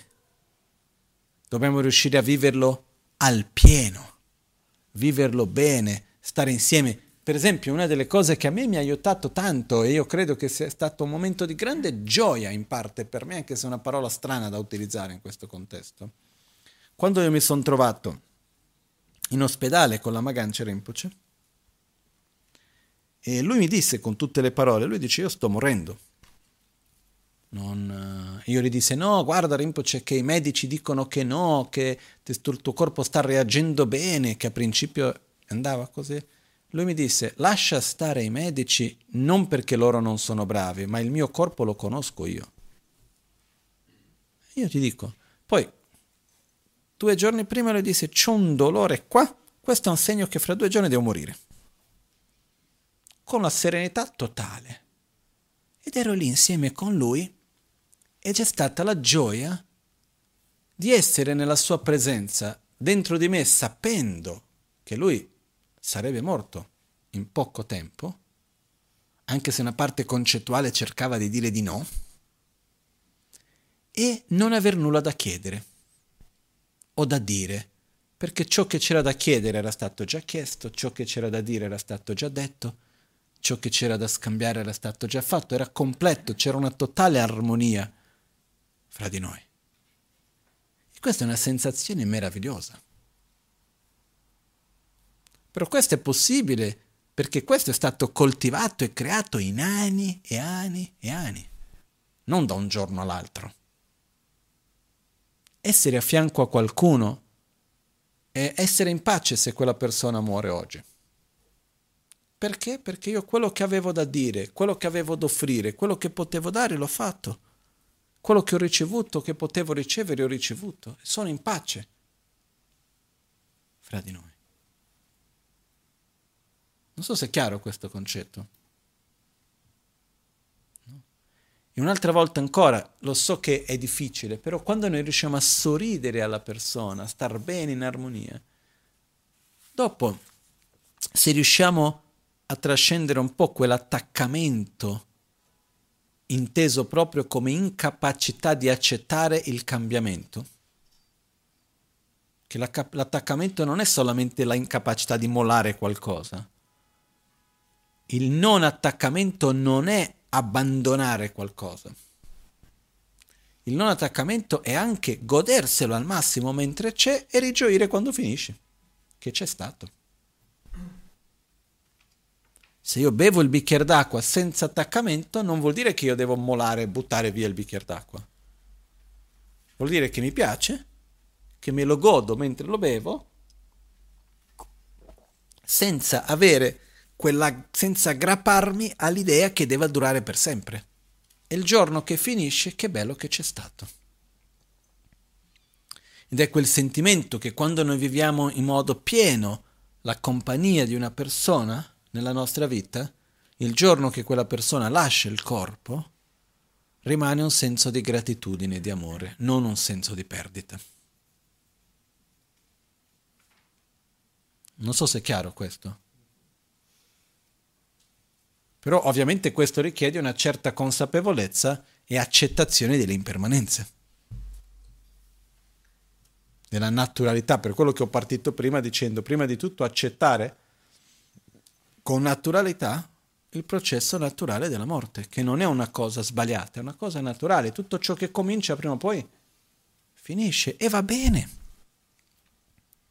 Il problema non è che finisca, il problema è non viverlo bene mentre c'è. Il problema non è che una persona vicina a noi morirà. Il problema è che mentre quella persona è in vita litighiamo, siamo in conflitto, non ci parliamo, uh, eccetera, eccetera, eccetera. O viviamo come se la vita non ci fosse lì per noi, nel senso che quando uno è in vita uno non ha tempo per l'altro. Poi sta per morire e dobbiamo stare insieme. Non so se è chiaro questo. Invece no. È proprio perché siamo in vita che dobbiamo condividere la vita, dobbiamo dare, ricevere, goderci la vita insieme, scambiarci, farci del bene uno all'altro, al meglio di quello che abbiamo. E quando succede che qualcuno è già venuto a mancare, ci sono tante cose che si possono fare, ma in pochissime parole.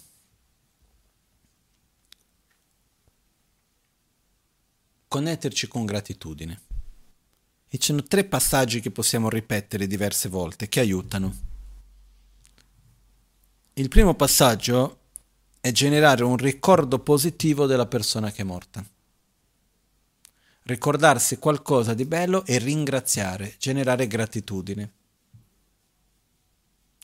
Il secondo momento è quello nel quale andiamo a generare un desiderio virtuoso per la persona. Cosa desidero per, la, quella, quella, per, quella, per quella persona che è morta? Cosa vorrei? E quindi io riesco a connettermi con la persona oltre quel corpo che io ho conosciuto, quella vita che io ho conosciuto. Riesco ad andare oltre a trascendere quell'identità. Quindi cosa desidero per te indipendentemente di dove tu sia adesso. E terzo, io vado a prendere un impegno con me stesso di materializzare quel sentimento, quella emozione, quella tristezza che io ho nei confronto di quella persona che è morta, in fare qualcosa di positivo dedicato a quella persona. Quindi io mi impegno che aiuterò qualcuno, che porterò della gioia a qualcun altro, che cambierò dei miei comportamenti che io so che non, fanno, che non sono positivi, cercherò di sviluppare altri comportamenti che io ritengo che sono virtuosi e positivi, farò qualcosa di positivo che genera anche un'energia positiva dedicata a quella persona che è morta. In questo modo una parte di quell'energia va a quella persona. Quando c'è qualcuno vicino a noi che ha lasciato il corpo e c'è tristezza, non dobbiamo bloccare la tristezza e allo stesso tempo non dobbiamo lasciarci trascinare dalla tristezza. Dobbiamo direzionarla e riconoscerla come energia.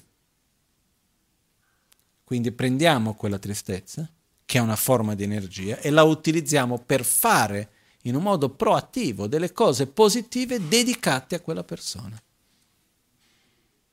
Ok? Questo possiamo fare anche 50 anni dopo la morte di qualcuno, 100 anni dopo, 1000 anni dopo, non c'è un tempo di scadenza.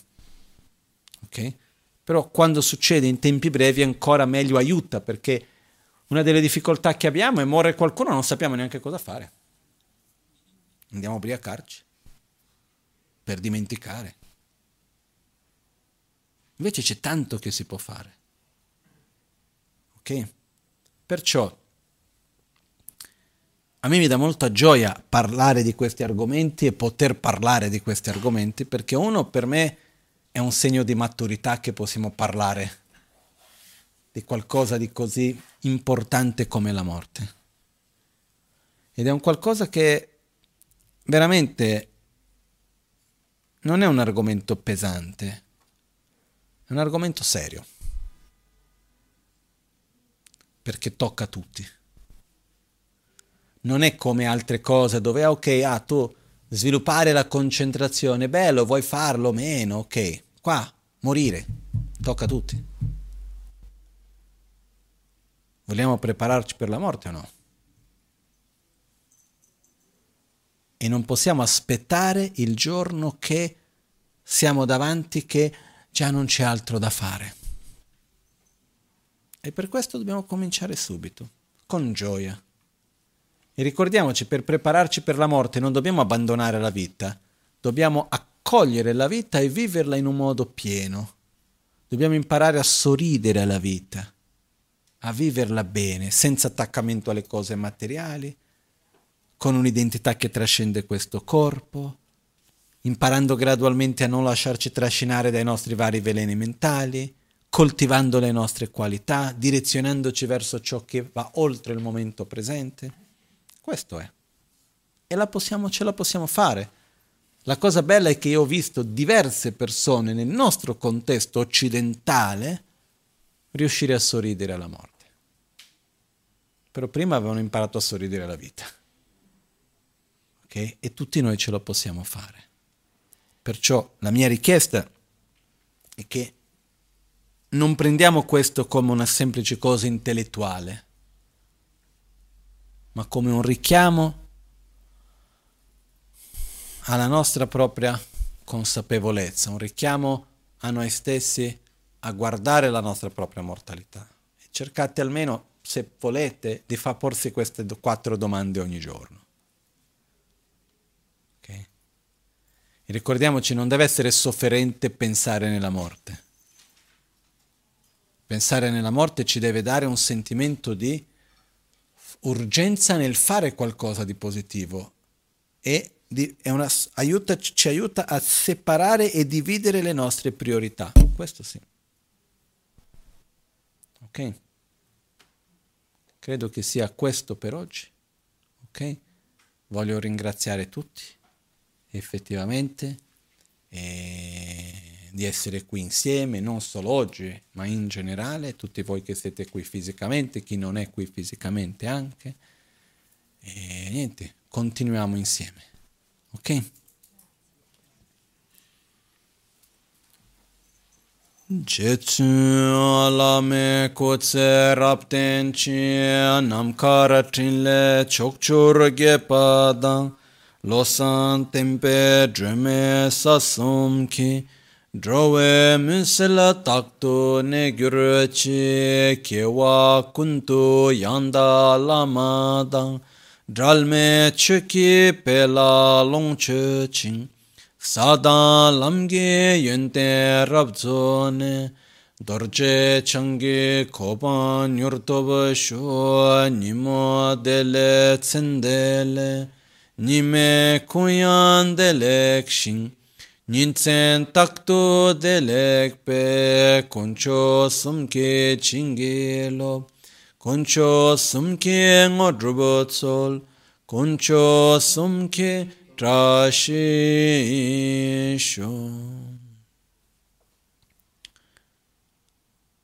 All'alba o al tramonto, di notte o durante il giorno, possano i tre gioielli concederci le loro benedizioni possano aiutarci ad ottenere tutte le realizzazioni e cospargere il sentiero della nostra vita con molti segni di buon auspicio.